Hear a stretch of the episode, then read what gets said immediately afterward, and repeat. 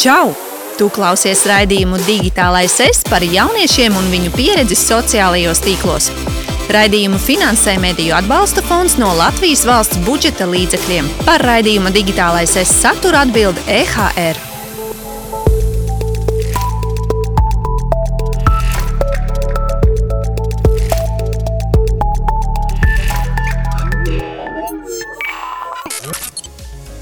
Čau, čau! Sociālie tīkli, cik ļoti tie ietekmē tavas izvēles. Šodien parunāsim par influenceriem. Kas viņi ir? Vai tu pamani šos cilvēkus un viņu profilus sociālajos tīklos? Vai viņu saturs ietekmē tavas izvēles attiecībā uz pārtikas produktiem, dzērieniem, modes lietām, gadgetiem un citām interesantām lietām, ko var iegādāties veikalā vai internetā? Šodien parunā ap influenceriem.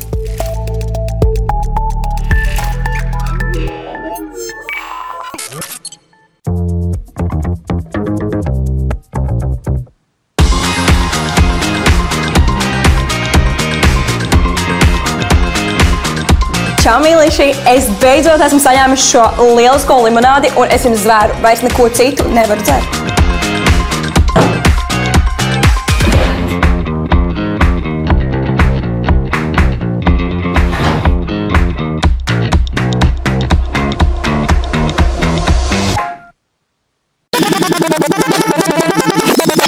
Čau, mīļīši! Es beidzot esmu saņēmis šo lielisko limonādi, un es jums zvēru, vairs neko citu nevaru dzert.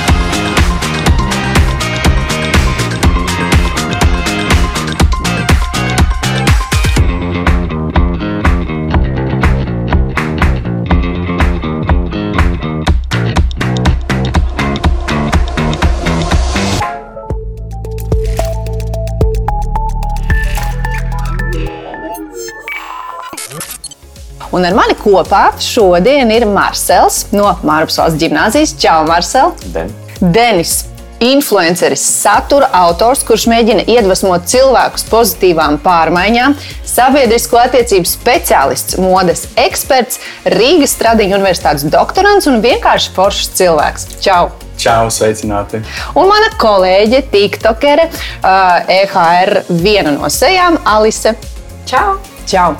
Nu, ko, Denis, vispirms ir jautājums tev, lai mēs uzreiz saliktu visus jēdzienus pa plauktiņiem. Kas vispār ir influenceris un kādu cilvēku mēs varam uzskatīt par influenceru? Mm -hmm. Un pirmo reizi ar šo apzīmētāju, kā influenceris, bija sastapis vienā sanāksmē, kur uh, toreiz strādāja viena PR aģentūra. Mēs strādājam ar globālu, ar vienu globālo ražotāju. Un, uh, Katru ceturksni mums bija kaut kāds salidojums uh, Itālijā, un tur mēs apmainījāmies ar pieredzi. Pirmo reizi tur dzirdēju vārdu influencer. Tas bija pirms astoņiem gadiem. Un, varbūt tāds pats fenomens jau ir sen pastāv.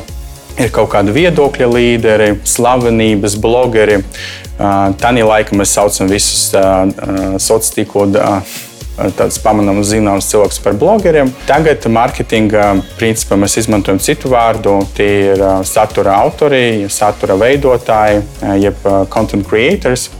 Un influenceris ir to paveids. Mums ir sportisti, mums ir olimpieši. Mums ir satura veidotāji, mums ir influenceri.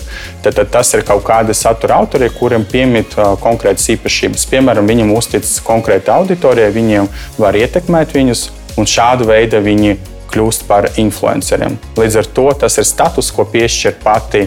Uh, auditorija, jeb viņu sekotāju.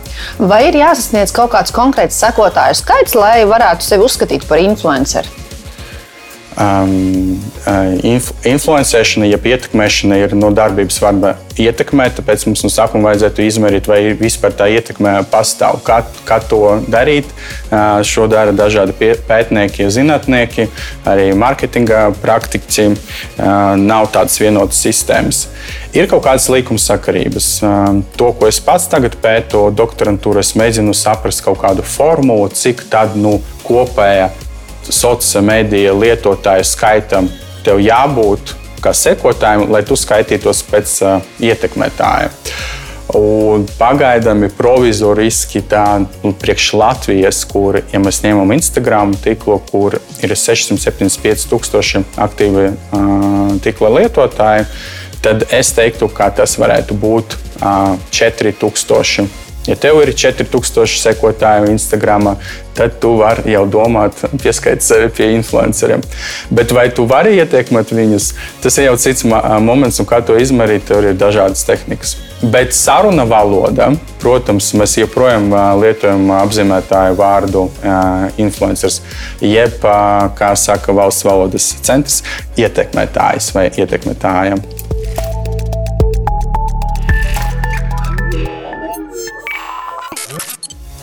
Vai tu seko kādiem influenceriem? Varbūt tu vari nosaukt konkrētus, kurus tu atbalsti, vai varbūt ik pa laikam skaties. Man liekas, Bela Hadīda. Jā, tas arī viss. Tā. Vai tu seko līdzi kādiem influenceriem? Uh, nē, reāli nē. Influenceriem kaut kādiem konkrētiem. Draugiem es sekoju, es arī tev sekoju. Es priecājos, ka tā.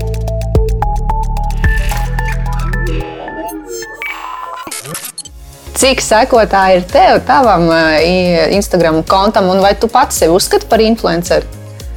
Tātad, jā, ja mēs runājam konkrēti par Instagram, tad man ir, es nu galīgi nepateikšu, bet ap 40 tūkstošiem, kas ir arī nu, vairāk, protams, gadu darbiņš, pat teikt, nejauši, nejaušībā, nejaušā veidā sākts. Un es laikam, ka sevi skaidīt bija influencera. Man gan nu, kaut kā tas termins nepatīk, man tiešām vairāk pie sirds iet tieši satura veidotāji.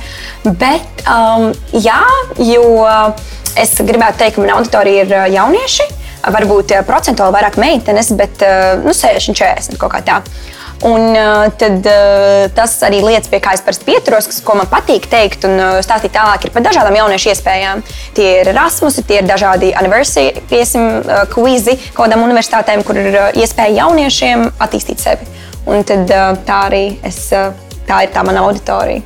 Tā tu arī darbojies. Bet kurā brīdī tu saprati, ka tu esi jau influencer? Nu, man šķiet, ka tas slieksnis arī ir tie savi desmit tūkstoši, ka tev ir tāds sajūta, ka ir atbildība lielāka, ka tas ir tāds apaļš skaitlis. Es pat nezinu, kāpēc, bet jā, ir arī tie savi desmit tūkstoši, no kuriem es arī sāku saprast, ka varbūt tad ir kaut kādas vēl attīstības iespējas, ka es jau kaut kas tomēr esmu. Jo īstenībā pašā sākumā es vispār nesapratu, kas īsti notiek. Man liekas, ka tas ir normāli, kad viss ir, nu, kad cilvēks skatās, nu, protams, nepierasti, bet ok, es tur darīšu savu lietu un īsti nedomāšu par to, kā es ietekmēju citus.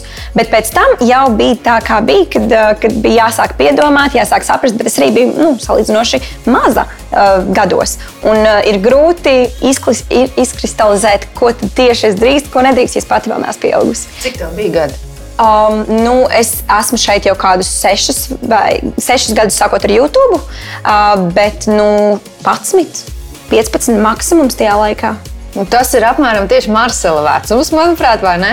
Marsela, tu arī noteikti dzīvo sociālajos tīklos, vai tu seko influenceru kontiem, vai pēc tā, ko tu tikko dzirdēji, tu vispār saproti. Varbūt līdz šim domāji, ka tu nesako, bet pēkšņi izrādās, ka tu seko influenceriem. Es sakoju visādiem influenceriem, lielākoties, kas man liekas interesanti. Piemēram, man personīgi liekas sports un aktieru māksla, mans personīgais top intereses. Tā kā jā, visas tādas cilvēkus es zinu, ka es sekoju. Bet lielākoties sociālos tīklus izmantoju savam garstāvokļa uzlabojumam. Izklaidē. Jā, jā. Uh, vai šie profili, kuriem tu seko, varbūt tu vari arī minēt kaut kādus konkrētus piemērus, lai mēs visi varam iedvesmoties, mūsu klausītāji var iedvesmoties? Mm. Um, man ļoti patīk sekot un vispār skatīties uz ko Veins Deroks Johnsons liek iekšā un ko viņš stāsta par visu sādu viņš tur uz trenižera zālēm, tad dodas, viņš dod padomus cilvēkiem, kas tikai tagad sāk. Tad, tad tas ir vairāk par tādu nu, personīgo izaugsmu, ne tik daudz par to, ko pirkt vai ko nepirkt, piemēram. Jā, jā. Vai tiešām tu nekādā veidā neietekmējies, piemēram, par apģērbu vai apavu vai citu lietu izvēli, skatoties sociālos tīklus? Nu, mēs, godīgi sakot, mēs visi esam kaut kādā veidā ietekmēti no galvas. Mēs, protams, nepateiksim, kurš mūs tieši ietekmē kādā veidā. Bet man patiesībā ir stāsts par šo, ka man bija 13. Uh, man nebija īsti paša sava mugurkauls. Un mēs īsti neviens manā vecumā, man klases bija, man draugi, arī mēs nesapratām, kas ir stils, piemēram, par drēbēm. Ja? Um, tur visi ģērbās, tur Gucci, tur Tommy Hilfiger, Calvin Klein, visas tādas drēbes. Un es vienkārši sekoju līdzi, jo es nesapratu, kas ir mans stils. Es nesapratu, kā man ģērbties, ko man darīt. Tāpēc vienkārši sakoju, kas skaitās stilīgie cilvēki. Jo patiesībā ļoti daudziem cilvēkiem ir bailes pateikt nē dažreiz un vienkārši izdomāt, ko pats sev vilkt. Jo tiem 13 gadiem es arī devos uz Ameriku, zinādams, ka tur ir plašāka, plašāka izvēle ar drēbju veikaliem, kur var nopirkt tos visus gučīs, prīmus, visas tādas lietas. Un es beidzot sapratu no 14, 15 gadiem, ka tas viss nav svarīgs uz to uzrakstu, uz savu krēkla. Galvenais, ka tu atrod savu stilu, tu nopērci divu eiro krekliņu un tu pateici viņu pats par savu stilu, ļoti smuku, unikālu stilu. Bet šī ietekme tomēr arī zināmā mērā nāk no sociālajiem tīkliem. Es pieņemu, ka jā, jo daudz cilvēku var to uztvert no sociālajiem tīkliem. Piemēram, viņi cilvēki, kurus viņi idolizē, um, viņi grib būt tādi paši kā viņi, tāpēc viņi ģērbjas, kā viņi uzvedas, kā viņi un tādas lietas.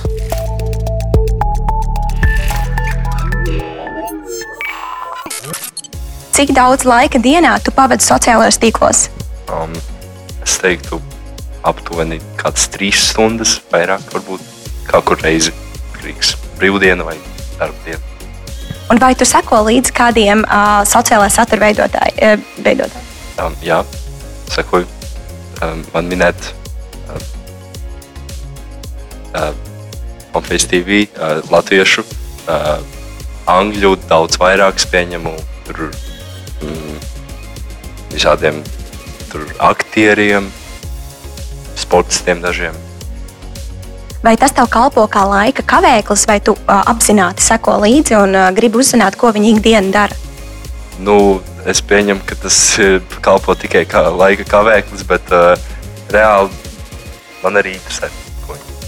Kādreiz tas bija vienkārši, lai kavētu laiku, bet tagad es vairāk piesakoju tādiem influenceriem, kas man kā, patīk, tas konteksts, ko viņi rada, vai arī man šķiet tas noderīgs. Bet otrs puses laiks vienkārši, lai kavētu laiku.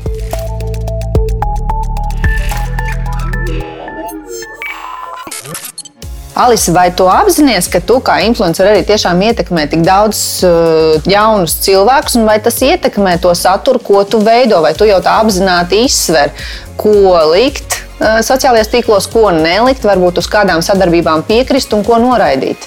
Es uh, piedomāju, arī, protams, uh, kā es pat izaugu, jau uzreiz sapratu, ka vārdam ir lielāka nozīme, ka ir svarīgi tas, ko tu saki. Ka, uh, um, es vairs neesmu bērns, un uh, es noteikti arī izvēlos, kas ir manam saturam un man kā personai atbilstoši. Uh, tas ir uh, vai nu tas ir uzņēmums vai nu, kaut kādas jā, uh, sadarbības uh, formas.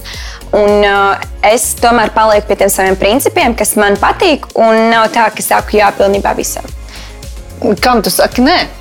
Piemēram, tagad studēju pedagoģiju, un es personīgi atbalstu klātienes studijas. Un, ir dažādas augstskolas piedāvā attālināto pilnīgi nu, vidusskolā, es runāju par vidusskolu. Un tad es tikai teiktu, nē. Jo tas ir ļoti specifiskam procentam no jauniešiem, kas tiešām zina basketbolisti nu, vai savi sporti, ja, kas tiešām nevar apvienot vai nu treniņiem. Un tad es saku, pieņemsim, tādām, tādām piedāvājumiem. Tā kā ir vairāk nē, jo es pati atbalstu iet klātienē skolu. Manuprāt, tas ir ļoti liels pievienotā vērtība, ko sniedz um, klase pilna ar bērniem. Un, un, un jauniešiem, kas uh, savstarpēji var komunicēt. Un tad, kad tu uh, tomēr izvēlies kaut kādas sadarbības, kurām tu piekrīti, es pieļauju, ka tu norādi, ka tas ir paid partnership, ja, jeb apmaksāta šī sadarbība. Vai tu tiešām tici tam, ko tu rādi? Uh, jā, tāpēc es arī saku, ka es izskatu, izskatu to, vai man tas patīk, vai, vai es par to gribu stāstīt, jo tas uzreiz daudz dabiskāk iet. Un uh, es negribētu, ka man sevi ir tā kā tā jāspiež uh, to rādīt, un kāpēc gan es to darītu, ja cilvēks zaudēs, zaudēs uzticību. Denis, uh, tu arī esi ierindojams influencer kategorijās, pareizi saprotu? Varbūt, jā. Varbūt. vai tu šo teiksim, nodarbošanos uh, varētu saukt arī par profesiju? Kas ir profesija? Latvijā definē uzņēmumu reģistrs, un tur ir profesija klasifikators. Bet, um, tas ir mūsu varbūt nozaru ekspertu darbs, ierindot tur tajā klasifikatorā tādu apzīmētāju kā satura autors vai sociālā tīkla satura autors vai digitāla satura, satura, digitāla satura autors. To, par to vienprāt nav. Bet kāpēc mums to vajag pateikt, ka tā ir profesija? Latvijā mēs zinām, ka nav tevis skolas nekādas, bet mums ir pilns ar tevi vadītājiem. Un viņa principā profesija ir, kur to mācīties nav, kā to visu apvienot, atverts jautājums. Vai tas ir kaut kādā nodarbē, kurai jābūt konkrētām prasmēm? Nu, jā, protams, tev jābūt labam stāstītājam, tev jābūt artikulētam. Principā to var salīdzināt kaut kādu veidu ar žurnālistiku. Ja tu strādā ar informāciju, tev vajag to pārstrādāt un pateikt savai auditorijai saprotamā valodā. Vai tā ir tāda konkrēta nodarbošanās, ka tu ej uz kā uz darbu uz šo lietu? Tā ir, bet šeit mēs uzreiz varam pacelt, ja tu strādā kā profesionāls pavars, visdrīzāk tā vieta, kur tev pieņems, viņi gribētu, lai tev būtu zin, attiecīga izglītība, plus tev vajadzētu dabūt no PVD certifikātus, ka tu esi nu, derīgs tajā tai profesijai. Runājot par vadītājiem, protams, viņiem jābūt arī attiecīgam vadītāju apliecībai un prasmēm vadīt trolēļbusu. Bet mēs esam arī visi iekāpt Boltā, un tur ir cilvēks arī ar auto tiesībām, un varbūt viņš nav tas labākais bet varbūt viņš nav šoferis, bet viņš ir vienkārši vadītājs. Un gluži tāpat arī ar tiem uh, ietekmētājiem, satura autoriem. Citiem ir kaut kādas labākas prasmes, un viņiem tas uh, sanāk veiksmīgāk. Citi nu, nezinu, stāstītāji, viņi kaut ko runā, stāstus, citu veidu video, skaistas uh, kādas, kaut kāda videogrāfija. Un trešām vienkārši ir skaistas bildes, kur viņi caur to uh, vizuālu tēlu var nodot veselu stāstījumu. Un tad auditorija pati atradīs um, savus influencerus. Bet vai katrs, ja vai katrs, kam ir telefons un interneta pieslēgums, ir influenceris? Nē, bet vai katram ir tā iespēja, jā, un to mēs arī varam baudīt. Um, principā tehnoloģijas ir demokratizējuši informācijas tirgu. Tagad tev principā distribūcijas kanāls, kā tu izplati uh, savu informāciju un sasniedz auditoriju, ir pieejams šeit pat telefonā. Eh, vai influenceriem ir arī kāds ētikas kodeks? Jo uh, tu pirms tam jau minēji mums eh, ciparus, varbūt to arī atkārtot. Cik Latvijā ir vispār tādu cilvēku, kurus var uzskatīt par influenceriem, un vai viņi visi seko kaut kādiem ētikas principiem? Vai viņi visi seko? Tas ir atvērts jautājums. Zinu, ka mm, ir tāds uzņēmums Golin. Viņi jau ceturto gadu rīkojuši influenceru indeksu, un nu, tur viņi izvērtē visus Instagram lietotājus. Tad tur ir atlases kritērija, arī tur jābūt vienam tūkstotim vismaz sekotājiem no Latvijas. Tad pēc tam katrs konts tiek vērtēts. Un arī tiks apskatīts pēc no ētikas aspekta. Vai ir kaut kāds pakts, kuru visi parakstījuši, kaut kādas piekrituši? Nē, tas nav, tas vēl darbs priekšā. Bet principā tur ir kaut kādas tādas cilvēciskas lietas. Tas etikas kodeks pats Golins ir izstrādājis. Viņš ir um, kaut kas. Um, uz pamata uz žurnālistikā, etikas, žurnālistikas etikas kodeksā. Nu, tad tev jāpārbauda informācija, tev jābūt atklātam. Tev, ja tā ir kaut kāda apmaksāta sadarbība, tad tev, tev vajag par to pateikt. Um, tev nedrīkst nodarboties ar kaut kādu projektu likumisku darbību. Uh, visiem satura autoriem novēlu iepazīties ar reklāmas likumu. Tur viss ir skaidrs, ka nedrīkst reklamēt, piemēram, tabakas izstrādājumus. Um, ir uh, speciāls ierobežojumi reklamēt uzturbagātinātājiem, medikamentiem, bērnu precēm uh, un alkoholam. Visas tas lietas. Bet it kā viņi paši par sevi saprotams. Mm, tā, bet es nezinu, tāpēc varbūt ir tāda sabiedrība, ir tāda vēlme uzlikt to birku, ka tā ir um, profesija, lai uzliktu kaut kādus um, pienākumus. Bet, ja es pats esmu vienkārši lietotājs, Instagram lietotājs, un man ir foršs saturs, un tad man atrod, kā tev bija pēkšņi, tur tev pirms pēc desmit tūkstoši, tu saki, ok, labi, tad man vajadzētu bišķiņ piedomāt. A, es negribu piedomāt, ja es gribu darīt, ko es gribu, kāpēc man ir kaut kāda tante saka, ka e, tev ir tur 20 tūkstoši sekotāju, tev jābūt tur, nezinu, mm kārtīgai meitenei, tralala. Nu, tas arī ir tas moments. Un tad vai tiešām valstī vajadzētu iejaukties visas dzīves jomas? Es personīgi pārliecināts, ka nē. Tā. Bet mēs mēram caur sarunām, caur izglītošanu, arī uzrunāt visus tos mazāk aizsargātus cilvēkus, kuri ir principā vai nu jaunāki, vai ar zemāku izglītības līmeni, kas ir kas. Un tad mums jāstāsta par to etikas kodeksu. Un, un tāpēc ļoti forši, ka mums šodien ir šāda saruna. Marcel, Klau, mēs sapratām, ka tevi interesē sports, aktieru māksla, bet kā ir ar taviem vienaudžiem? Vai viņi seko mūsu pašmāju influenceriem? Jo no tevis es sapratu, ka tu seko vairāk ārzemju kontiem. Mani draugi, nu, čaļi draugi, teiksim tā. Viņiem lielākoties ir vienalga, kas notiek sociālajos tīklos. Viņi izmanto viņu līdzīgiem iemesliem, kāpēc es tikai lai nu, par ko pasmietos. Ja? Bet lielākoties mans klases pieredzi un ārpus klases draugs, viņi sako visādiem latviešu influenceriem, tur šitais dziedātājs būvniecības pieņemsim, un citiem. Tur, jo viņiem baigi interesē, ko tie cilvēki pasniedz viņiem.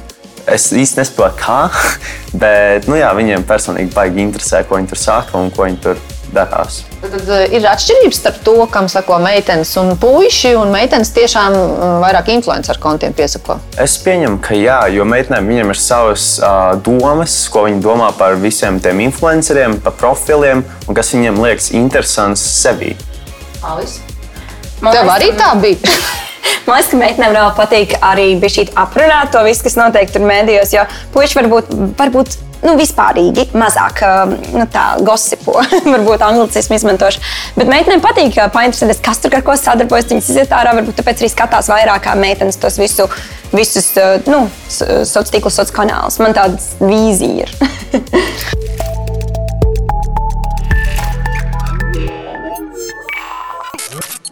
Vai tu atpazīsti reklāmas saturu un parastu saturu? Nu, braukšā rakstā sponsorship. Something. Jā, tā arī. Nu, jā, ir redzams, ka, ka varbūt pārāk labi runā par kādu brendu kaut kas tāds.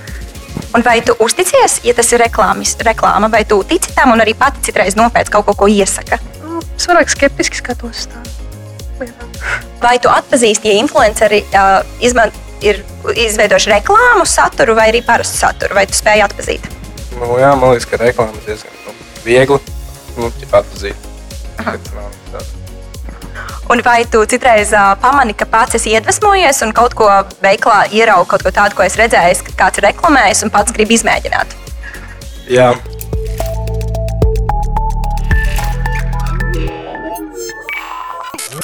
Denis, vai ir vispār tādi pētījumi par to, cik ļoti jauns cilvēks var ietekmēt influenceru saturs? Ir šādi pētījumi, bija taisīti arī Eiropas līmenī, Es arī savu maģistra darba ietvaros biju to pētījis, bet uh, tur mēs principā darām tā, mēs aptaujām cilvēkus uh, caur, caur aptauju, un tad, ko viņi domā par šo. Un tas nevienmēr korespondē vai atbilst, atbilstoši patiesībai. Mēs varam reizēm pateikt kaut kādas sociāli vēlamas atbildes. Bet tik un tā apmēram ceturdaļa respondentu teica, ka viņi ietekmējas kaut kādu veidu no satura autoriem. Vispopulārākais Latvijā kategorija ir, kad kāds iesaka aiziet uz pasākumu, restorānu vai koncertu. Um, jo varbūt tas ir, prasa mazāk, un varbūt mēs arī varam ticēt vairāk tam influencerim, viņš staigā pa lietām. Uh, tad kosmetika ir ļoti pieprasīts. Ja tur mēs arī varam redzēt pirms un pēc rezultātus, īpaši dekoratīva kosmetika, tur ļoti grūti samot tādas sarežģītas lēmumus, kā piemēram, vai dārgākus, kā tehnika, mazāk. Bet apmēram vidēji katrs ceturtais teica, ka viņš ir uh, ietekmējies no, vai bija sekojis rekomendācijām pirkt konkrētu pakalpojumu, ko mēs neesam pētījuši. Varbūt citi ir, pasakiet, lūdzu, tad tas ir attieksmes, darbības un pats galvenais nedarbības. Jo pārliecināt kādu kaut ko nedarīt ir ļoti vienkārši. Tev nevajag ne, ne celties, ne iet, ne izvilkt ārā savu maku un samaksāt par kaut ko. Piemēram, neiet balsot, tas tā politika, viss ir būšs. Viņš ir, nu jā, tā ir, un tad es neko nedarīšu.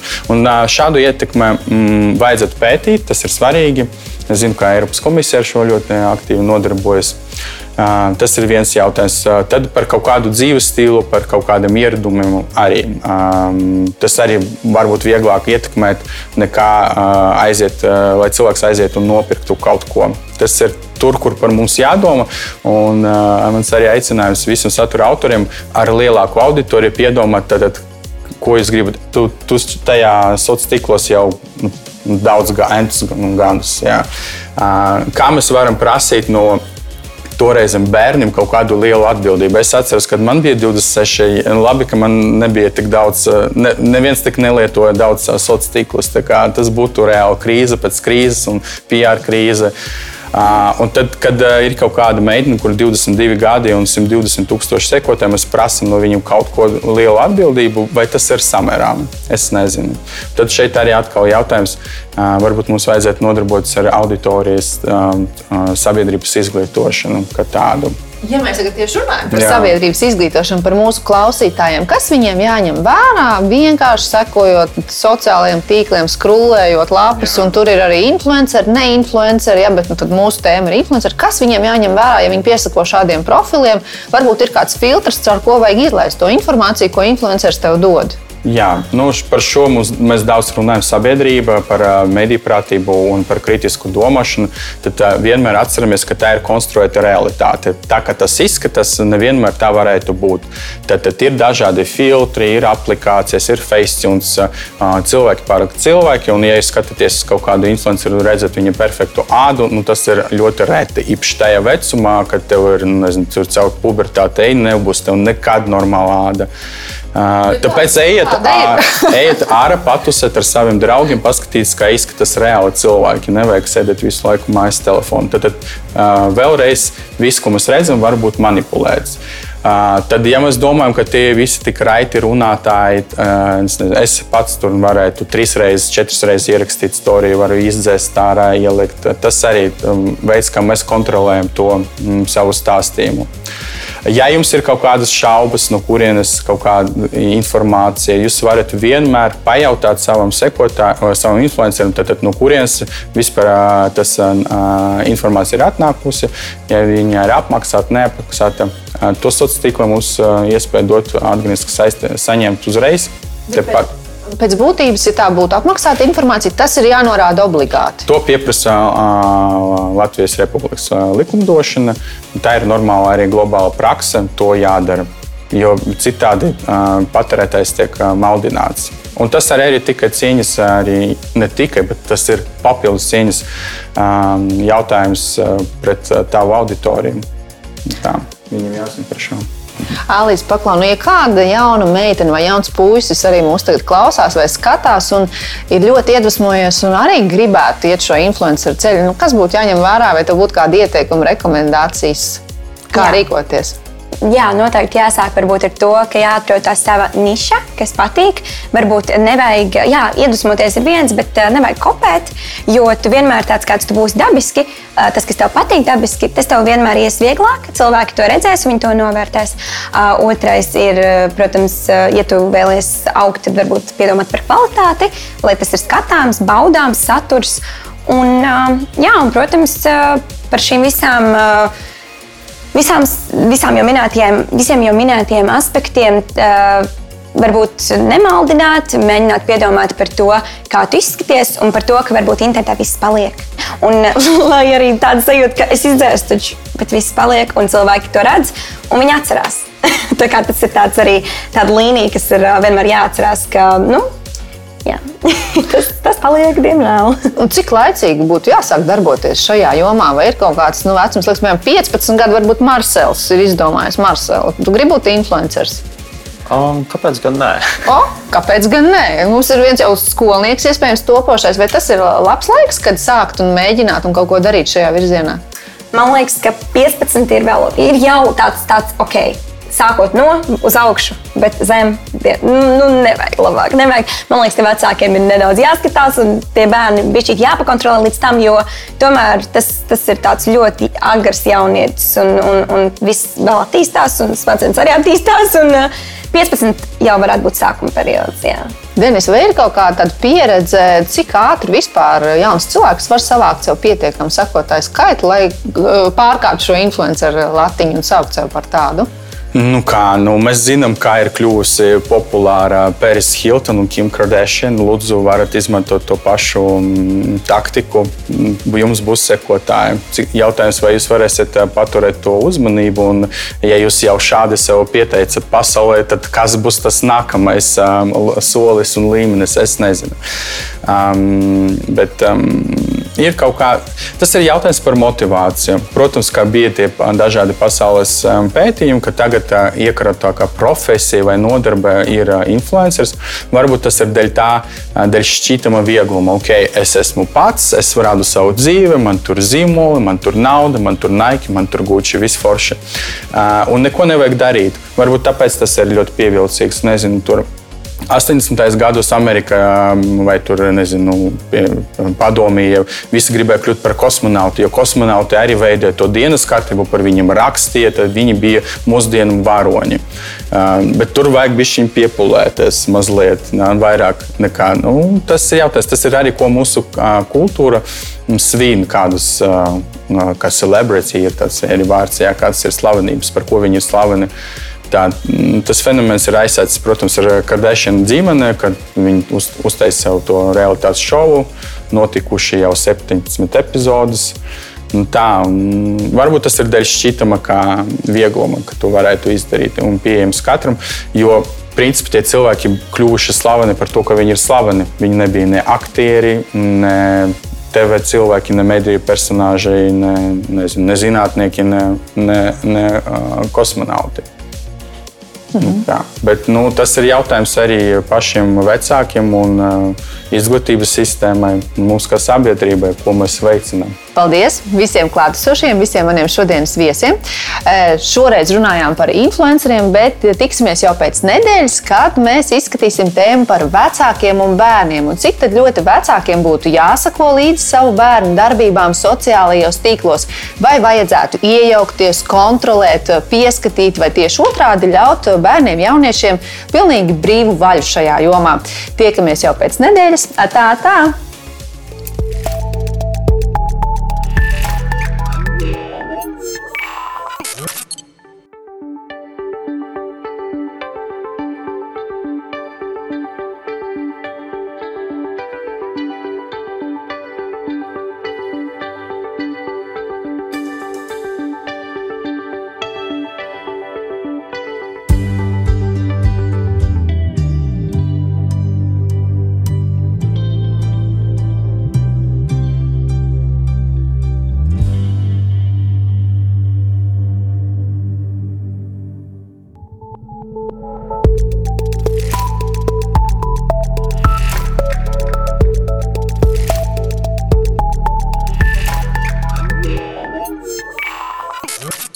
Tas bija raidījums Digitālais es par jauniešu pieredzi sociālajos tīklos. Raidījumu finansē Mediju atbalsta fonds no Latvijas valsts budžeta līdzekļiem. Par raidījuma Digitālais es satura atbild EHR.